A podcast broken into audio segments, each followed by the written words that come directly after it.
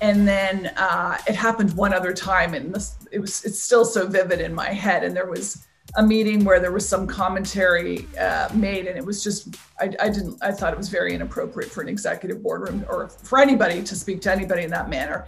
And i remember thinking to myself okay that's it. I'm not going to go home and let this bother me. And i like marched out of the meeting walked right into this person's office. And i said by the way i said just so you know don't ever talk to me like that again and I remember this person was sort of taken aback. They were like, what? You know, what are you talking about? I said, what just happened in there? I said, I'm a peer, I'm a colleague, I expect to be treated with respect.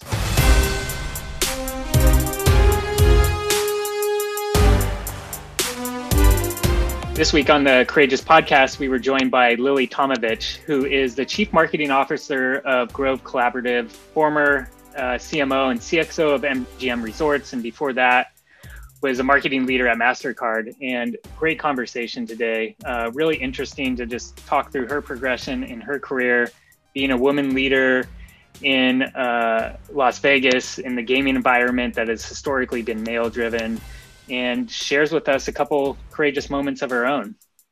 Yeah, she has seen some things in boardrooms, uh, and I was grateful that she, you know, was vulnerable and she shared. And um, you know, I always love it. Like when people like Lili come on the show, you're like, yeah, I could see myself working for her because she's she's considerate, she's thoughtful, but she still wants to win. And um, and the other thing I really liked is just how she's she's she's a vertical hopper. So she's been in multiple verticals, um, and now she's she's she's in startup land, which we actually talked about, maybe where we get startups wrong as well in this episode. Yeah, I it's so important you know we, we've heard the imposter syndrome thing and and the reality is you know you have experience that's valuable. And and she talked a lot about how important it is to build confidence. So learn a little bit from this one and enjoy the episode.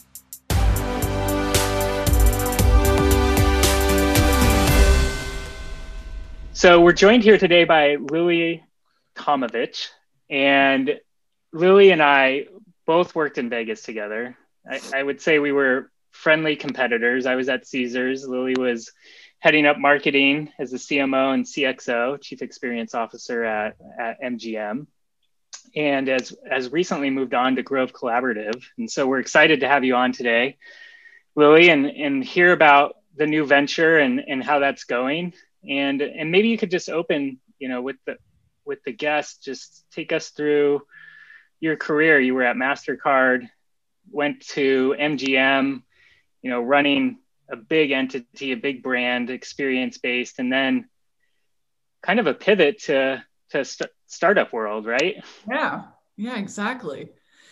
Well, it's uh, yeah, it's been kind of a journey. So I did. I started my career in financial services, and then went to you know mobile tech, and then was in loyalty, and then Mastercard. And so I've kind of, I think part of my journey has been really this idea of um, trying new new industries and new challenges. And certainly when I left Mastercard and I came to MGM, I remember you know the number one question I got from people was, "Oh my gosh, that must have been such."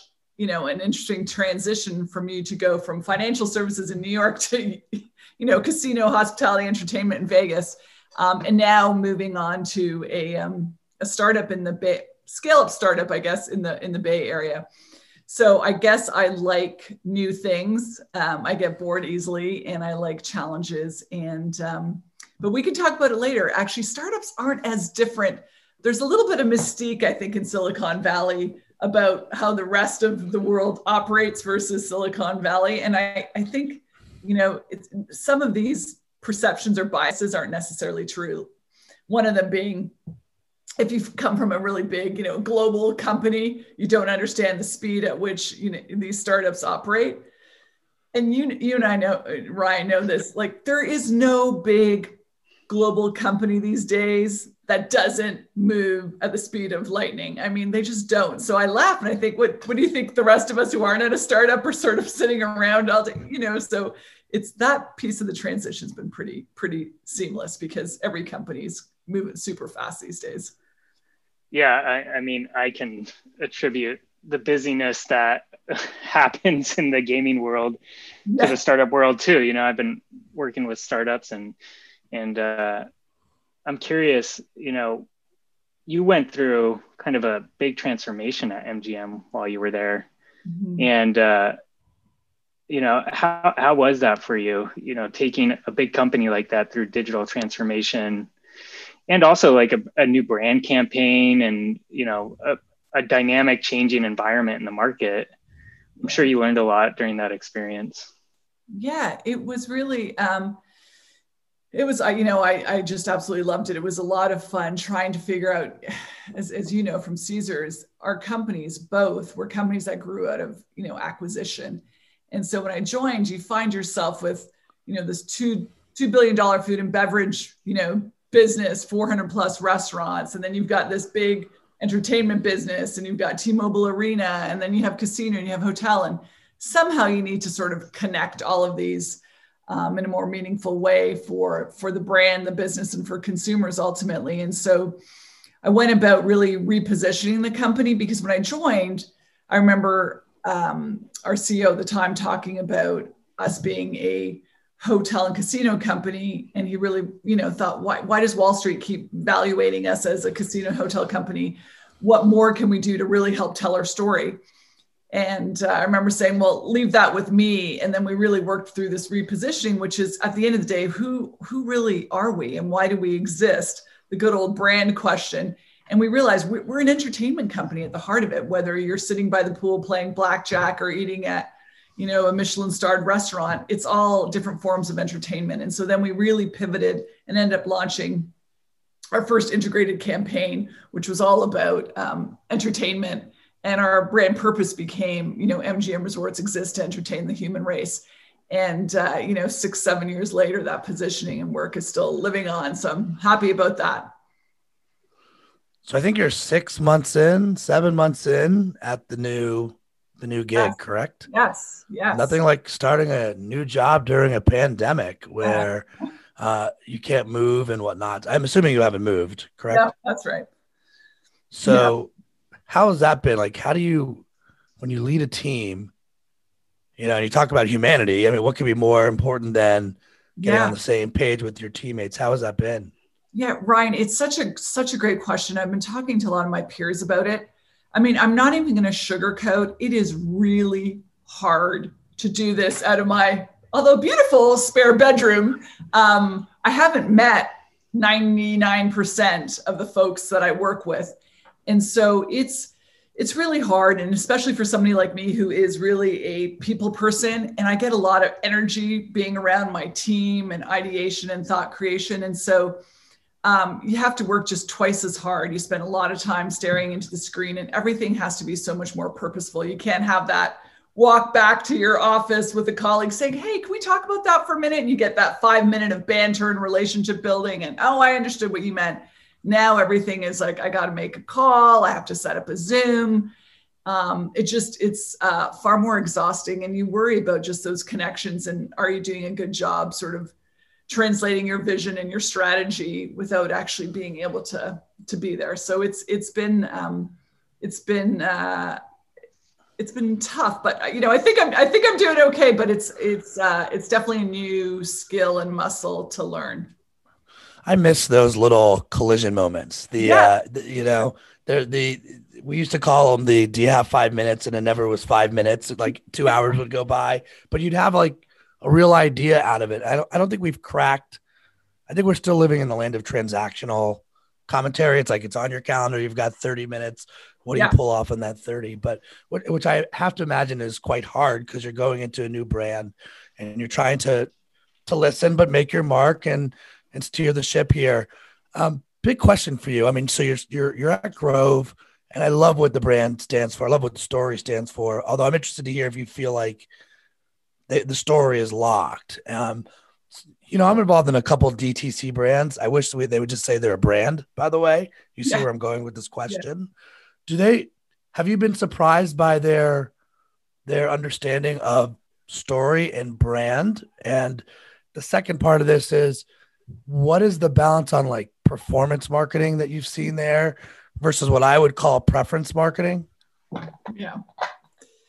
So it's a great question. Um, so I think for Grove specifically, the story is quite powerful because it is CEO founder led. And Stu started the company, I think, when he was 26, 27. Um, and he really, you know, when you talk to him, I love it. I just asked him the other day, I said, Well, Stu, what's your why? Like, why did you start Grove? And he said, naively, I wanted to change the world. I want to change the world, right? And he was always focused from a very early age around sustainability and the impact of of plastic uh, on the environment, et cetera. And so that's really been part of the ethos of the company. And um, we're, we're, fortunate to, to have that.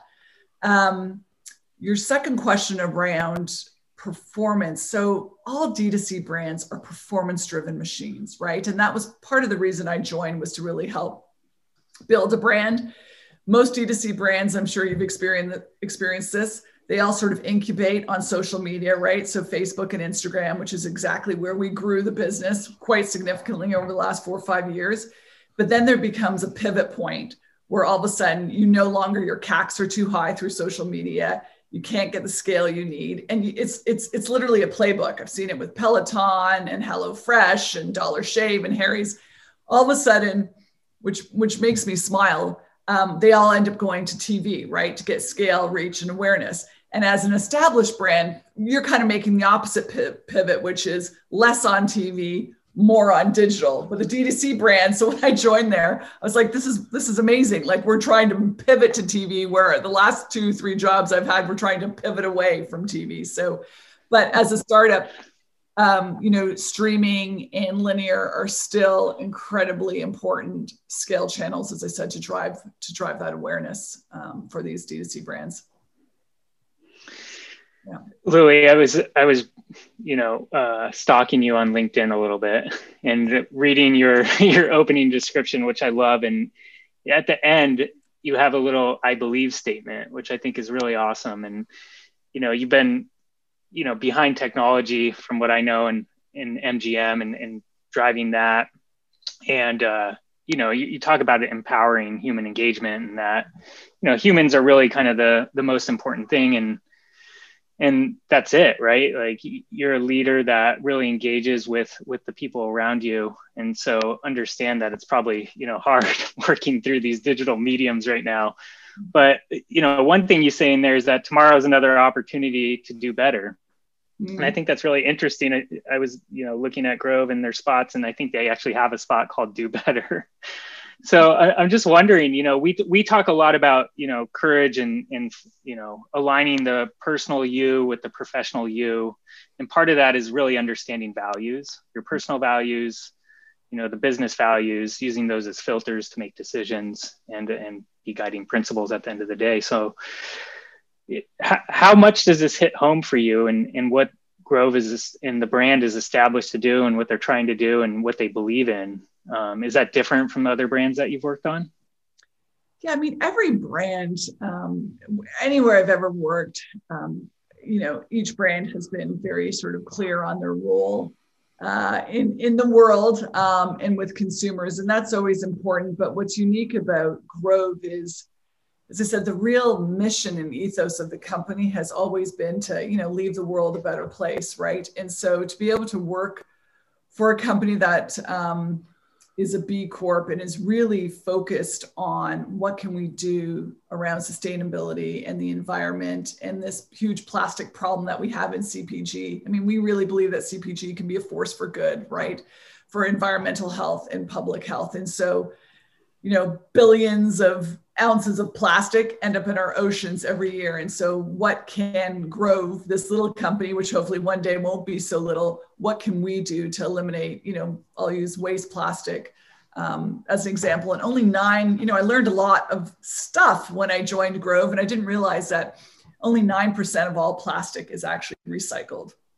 And so when you start wow. thinking about that, you realize, you know, where is it all going? Well, it's going into the oceans. And so for me, it's been really, as a marketer, really amazing actually to work for a brand that you know has a direct impact on the future of, you know, of the world and our children. And so um, I loved the mission purpose driven aspect of Grove. And I feel fortunate to have uh, been able to find a brand uh, that aligns uh, with some of my personal values as well. I, I didn't know that, and I've been involved in organizations because I'm a surfer. So like plastic going into the ocean kind of, you know, resonates with me a lot. And and I love the spots. I love the message that they have. But you know, you came into an industry in in gaming and Las Vegas that's, you know, historically kind of stodgy, male driven and yeah. you know can could be challenging. And um, I, I, mean they've progressed a lot i would say over the last few years you know both mgm and caesars entertainment with their initiatives. What did you take away from that? I'm sure you know and i just know it from what i saw you know in the brand that i work for. You know the boardroom was made up of you know older white gentlemen. So did that has that experience played into anything that you brought into into Grove? And and how important is that? I think you know I've been watching a lot of the content that you push out on on LinkedIn and and you're such a force for you know empowerment and leadership and and what that means. But you know being a woman leader coming into an industry like that was that challenging for you at all yeah it was it was really um, there's a lot of things that i thought were so interesting to me joining the casino industry. And um, one of them of course is that it is uh, it was it still sort of is male dominated although of course like caesars um, there was a big uh, amount of energy around uh, diversity inclusion and pushing for that at all levels through the organization which i appreciated. But one thing you know it did teach me, I have to say, is um, you have to just be really prepared to stand up for yourself because there, you know, you're in this environment um, that at times there's strong personalities. I'm sure you you are familiar with um, the industry and the personalities. And as a woman, I think you, I found, you know, women or male or female, frankly, but you have to be able to sort of have conviction in your point of view and really stand your ground. And um, that's one thing I for sure learned while I was there. Um, but I also appreciate what I did appreciate working there is just you don't see that kind of loyalty and tenure at a lot of other organizations. So there was such a richness of history with all of the folks um, that I worked with um, and I actually really appreciated that. It was very often that I'd be speaking to another executive and they would say, I've been here 20, 25 plus years, which goes to show you there's something so powerful and addictive about that industry. I mean, it's, you know, by far a super exciting, fun, energized place to work. And so the, the, the tenure of employees as well was super fascinating um, to me and, and special at the same time because you don't realize the richness of history and information that you get when you have an opportunity to work in an organization where there is so much rich history that is shareable. This may not be a fair question, so I'm going to just throw that out there right now. Uh, but, you know, I love how you said you got to know when to stand up for yourself. Like you've got your point of view on lockdown, and history can be a friend and history can be a foe, right? Like, where's the line between honoring legacy versus getting stuck in that like so what do you take forward? Like if you're going to give us advice for the listeners where does history play really well into the future? And where is it like you got to take a deep breath honor what it was but leave that part behind? Um, well i guess there's two aspects of it. One is just around leadership and culture right? So there's a lot of inherited sort of operations DNA and the culture of a company based on that rich history. And then there's the, you know, the rich history of the brand and how do you sort of honor that but continue the momentum and I guess keep it continuously reinvigorate the honor of the of the brand and the rich history that the brand has. Um, and so it's always balancing the two. And as I said, the culture is really that's the piece that's fascinating to me when you have um, old brands, as I said, with a ton of history um, and a lot of employee tenure. There's also a culture that comes there as well. And so it's how much do you want to mix in with the culture versus also bring in your own fresh perspective. And as I said, have the conviction and courage to stand up if you if you disagree with certain aspects of that culture. It, it's funny you mentioned um, your CEO now, Stu, naively saying he wants to change the world because the conversations that we've had at Courageous behind the scenes is, is similar. And you like you find yourself going, okay, this is audacious to say it this way, but if we, I do think courage is a prerequisite for everything else that's meaningful. Like you got to start with, okay, this is the time to speak up, and we're going to take action on this idea. And one of the ideas we, we keep coming back to is, okay, help, let's let's let's help companies or or leaders face fear, understand fear, mm-hmm. so they can create change and hopefully save humanity. And and again, that's the audacious part. But like if we've learned anything about the last two years of politics, it's clear that it's going to be the businesses that have to stand up and and make the change. And Grove seems perfectly positioned to do that. Does it make it just so much easier to wake up when you care about humanity and purpose actually matters and you're a B Corp? For sure. I mean, culturally, it's just, it is, and I've worked at a lot of companies, it is by far the nicest place I've ever worked in terms of the people, the type of people, you know, just the attitude, the positive energy, the willingness to help. I mean, it's it's really quite special. And I think part of that is the type of organization we are and the type of work we do. Just naturally, people. Um, sorry, I'm getting a little message here. People naturally gravitate. Uh, you know, it's self-selection, right? People want to work for a company that's doing good. Um, and so that's been really, it's just a lovely, lovely group of human beings at Grove. Uh, it's special. Lili, I want to pivot to basketball for a minute. So I think this is pretty close to your heart, right? You were is on board of directors. basketball pun? Did you just make a basketball pun? Not really. but you, you, were on the board of directors for Canada basketball, right? Mm-hmm. Yeah. And and I think you helped actually with the Las Vegas Aces. Is that correct? Yes. Could you share yeah. that experience a little bit? Because I think that's really interesting.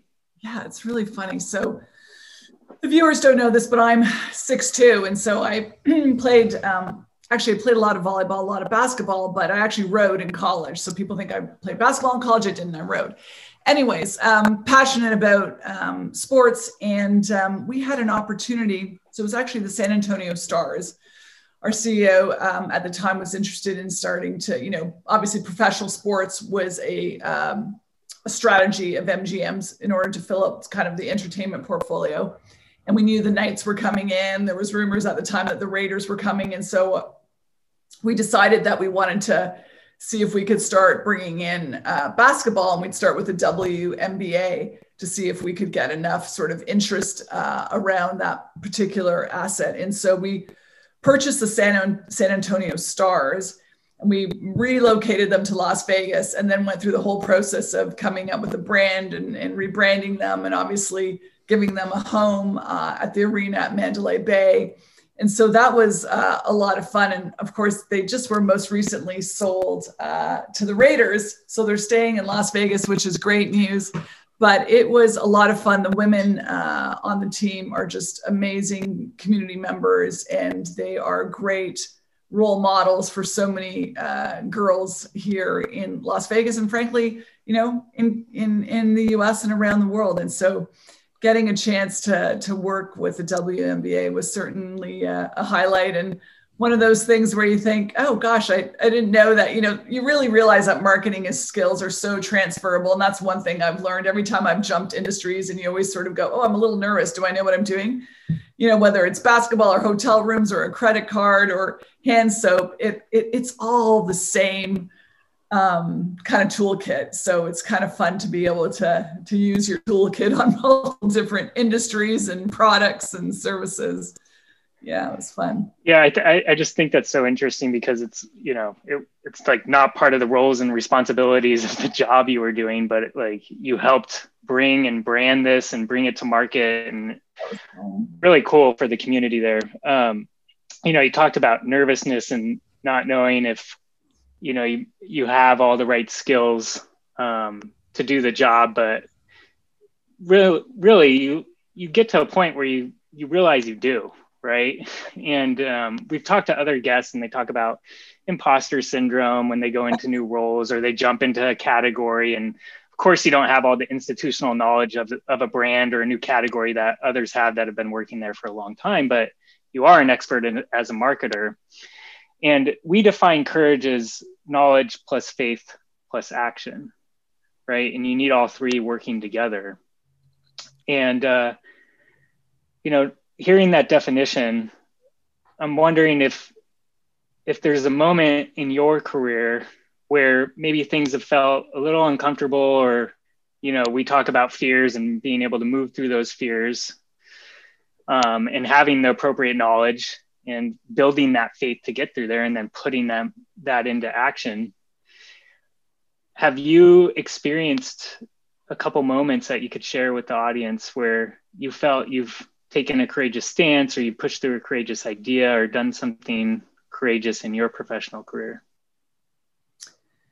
um, there is. And I would say, you know, it's interesting when I think about courage, I kind of equate it to um, well, a couple things, right? Courage is curiosity, etc. But for me, courage really is about having the confidence to do something that you are a little fearful of doing.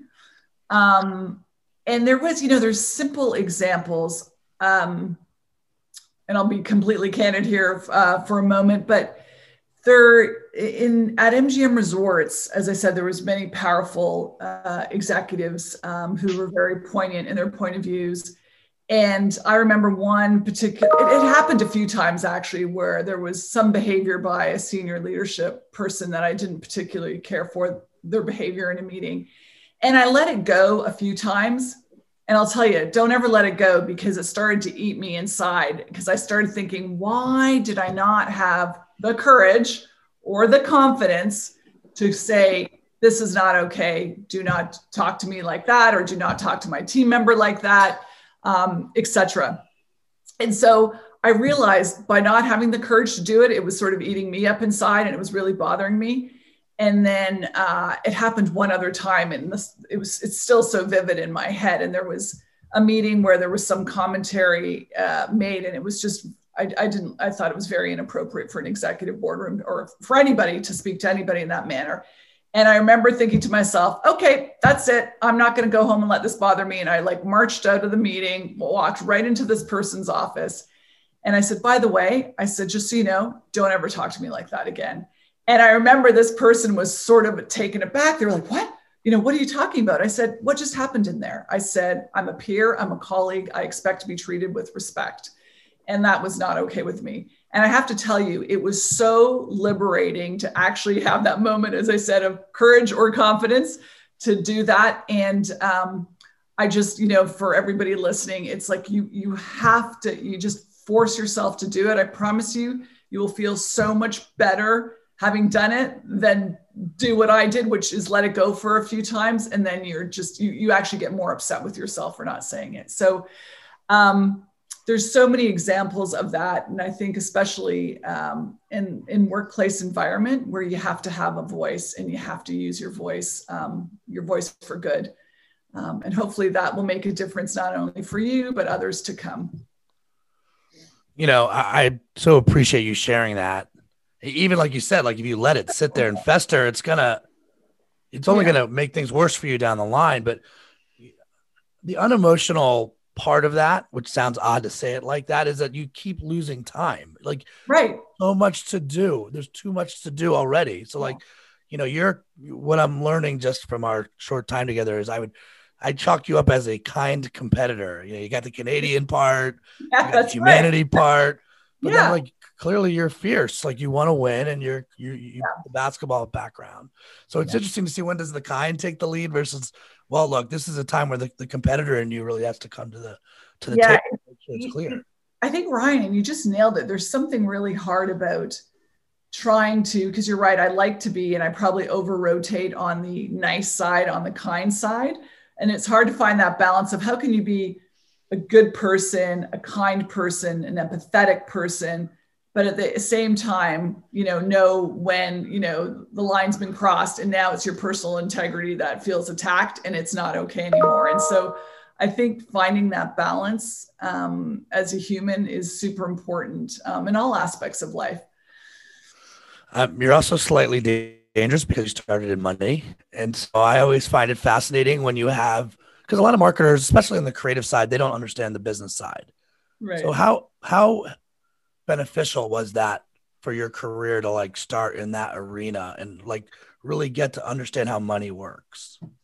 Um, I you know it's interesting because out of grad school, I sort of um, had the choice of doing your traditional, become a, you know, classically trained marketer at Kraft or Procter and Gamble, which would have put me down kind of. I would have been a great brand marketer, but at the time, now I'm dating myself, but you know, Citibank and American Express were doing this thing called direct marketing. Funny enough, here, like 25 plus years later, we still talk about CRM and direct marketing. But anyways, um, they were doing all that work around one-to-one crm direct marketing and i and i kind of thought oh, i better i better go you know dip my toe into that and see what's happening because i can always learn the brand piece out of p&g or kraft but i want to know what's happening in this new kind of world of marketing with crm and so i did that and um, the discipline to answer your question starting out in financial services especially somewhere like citi or american express which happened to be the two kind of big marketing machines back then I just I was I I really became classically trained in um, in direct marketing and one to one relationship building, and uh, and the I guess vigor of being in a financial institution and their early use of data and analytics was super beneficial to me early on in my career, for sure.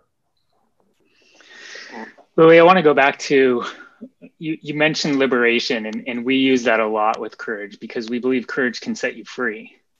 Mm-hmm. And you're a wonderful leader. You've le- led massive teams. Um, and I'm curious if you can share with the listeners just how you've helped teams get unstuck or liberate. And, and maybe you didn't even realize it, but the synthesis of, of courage in those moments and what what do you do as a leader what do you think is important as a leader to you know help your team also be liberated and and mm-hmm. find freedom well there is first of all as i said I'm, I'm i'm fiercely protective of my team and teach them to be protective of themselves and stand up for themselves. And um, i think that's super important. And i've had people work for me you know say to me you know thanks for teaching me to to, to stand up for you know for myself etc so that's that's super important. But two is as a leader um, i think to unlock yourself it's this emotional intelligence and empathy that's super important and the ability to put yourself in somebody else's shoes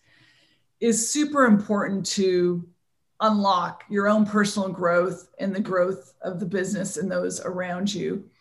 Um, and so I spend a lot of time, you know, building one-to-one relationships, but also teaching people if somebody says, you know, well, so-and-so isn't performing, or I'm not sure, you know, so-and-so has, I, I've had so many of these conversations where people would say to me, so-and-so's, you know, mother, sister, father is sick. I'm not sure what to do. Should I put them on FMLA right away? And I'm always like, you know, my first thing is timeout.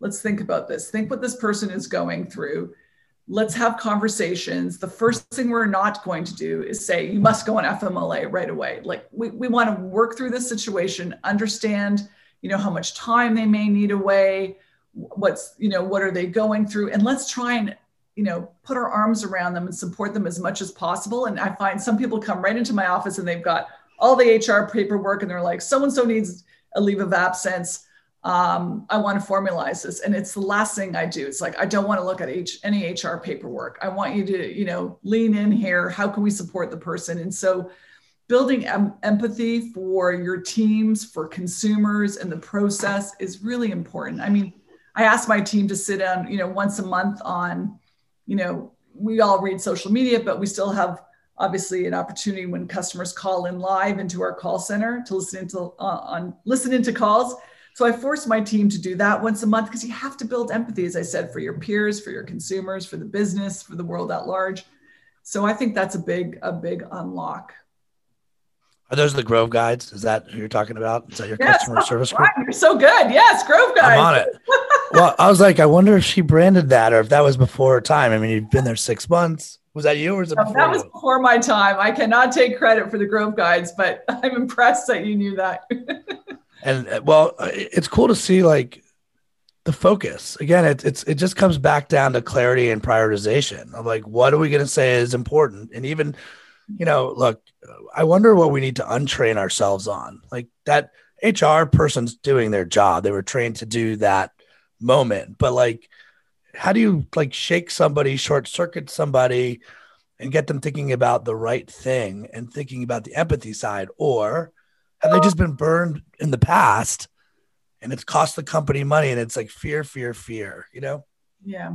I just think i mean i just think the you know the, the big of course you know the big trendy word right now is what's your superpower? And i think the ability to build relationships to have empathy to put yourself in somebody else's shoes to be able to reach across the table and break bread, the ability to build bridges when they don't exist. I mean, God, the world needs more of that, let alone in business and in relationships. And so I think if people can build their superpower to be relationships and building bridges where they may not exist, that's going to be key for for the future of of, of leaders in successful, you know, relationships and businesses.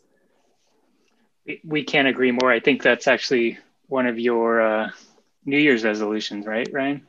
Resol- relationships. I have, yeah, on the on my wall here. I've got two words. I've got relationships and discipline. Yeah. And uh, and I need I need to see those for whatever reason. I need to see them every day. And relationships is as much about a relationship with myself as it is with with yeah. Ryan or others that we work with. But then the consistency and, and being conscious of the discipline that's needed to do the job the way we want to do it so I like that stuff. That's my cup of tea. And you know what's interesting is um, I haven't really, I, I guess quarantine gives you a lot of time to think, but you also kind of realize as you get a bit older that there's some relationships in your life, either, you know, past colleagues or you're like, you know what? I probably don't need to invest that much time in that relationship anymore, right? You realize there's something not right about this relationship. And uh, I think that's super important too. I don't know if you have found that, but I've been thinking about that. Totally. The power of saying no is so important and right? you know, protect protecting your time. It's the only thing that we're really is a limited resource. Um, we're, we're getting close to time here, Lili. So, you know, I want to close with just w- one piece of advice um, for women who are growing into leadership roles. You've, you've been there, you've been in leadership role for three major brands now if you could leave the audience with a piece of advice for for women growing into these leadership roles, what's what's one thing that you could share? I know I mentioned it before, but it's really about, you know, having a voice, being courageous, being confident, and asking for what you want. And here's a person who I feel very fortunate to, you know, be a chief marketing officer, but I can tell you, I, I did this without asking ever for it. And I, I kind of regret that because when I was younger, I would see, you know, peers, whether they're female or male. I, you know, I, I don't, I, I try not to discriminate on, on, you know, men are better at women than this, but, you know, men do ask for raises, men do ask for promotions. And I'm not saying that women don't. So again, I try not to play that gender card, but I wish I, and it all worked out for me and i'm thankful but you know i tell the younger generation don't be afraid to sit down and have that and by the way i see that in the company i work at now which i'm thankful for and i can see it in my teenage daughter that they won't be afraid to say hey you know what i really want to move into this department i would really like a promotion i'd like you to look at my compensation at year end or whenever the appropriate time is to have the conversation stand up for yourself have a voice be confident be secure in who you are and um, you know, the one thing my husband always says to me is the worst thing that can happen is a no. And that's it. It's a no. Life goes on. And so, why are we so afraid of all of these things when the worst thing that can happen is your boss or whoever looks at you says, No, I'm sorry, not now. Okay, good. Well, at least I asked and I know where I stand and I can move on. And so, it took me a long time in my personal professional career to figure that out. And so, um, hopefully this next generation coming up uh, will be a little more fearless. Wonderful advice. It's it's what we're here to help do is you know really allow people to understand what courage is here to help you with. And we appreciate your time, Lili, and, and for sharing your story. So thank you for coming on today. Yeah, thanks so much. It was great talking to the uh, R squared team here. thanks for coming on. All right, guys. Have a great day. Cheers. Bye. If you enjoyed the episode, please give us five stars, subscribe, and leave us a comment. If you like what you just heard, sign up for your weekly dose of courage at returnoncourage.com.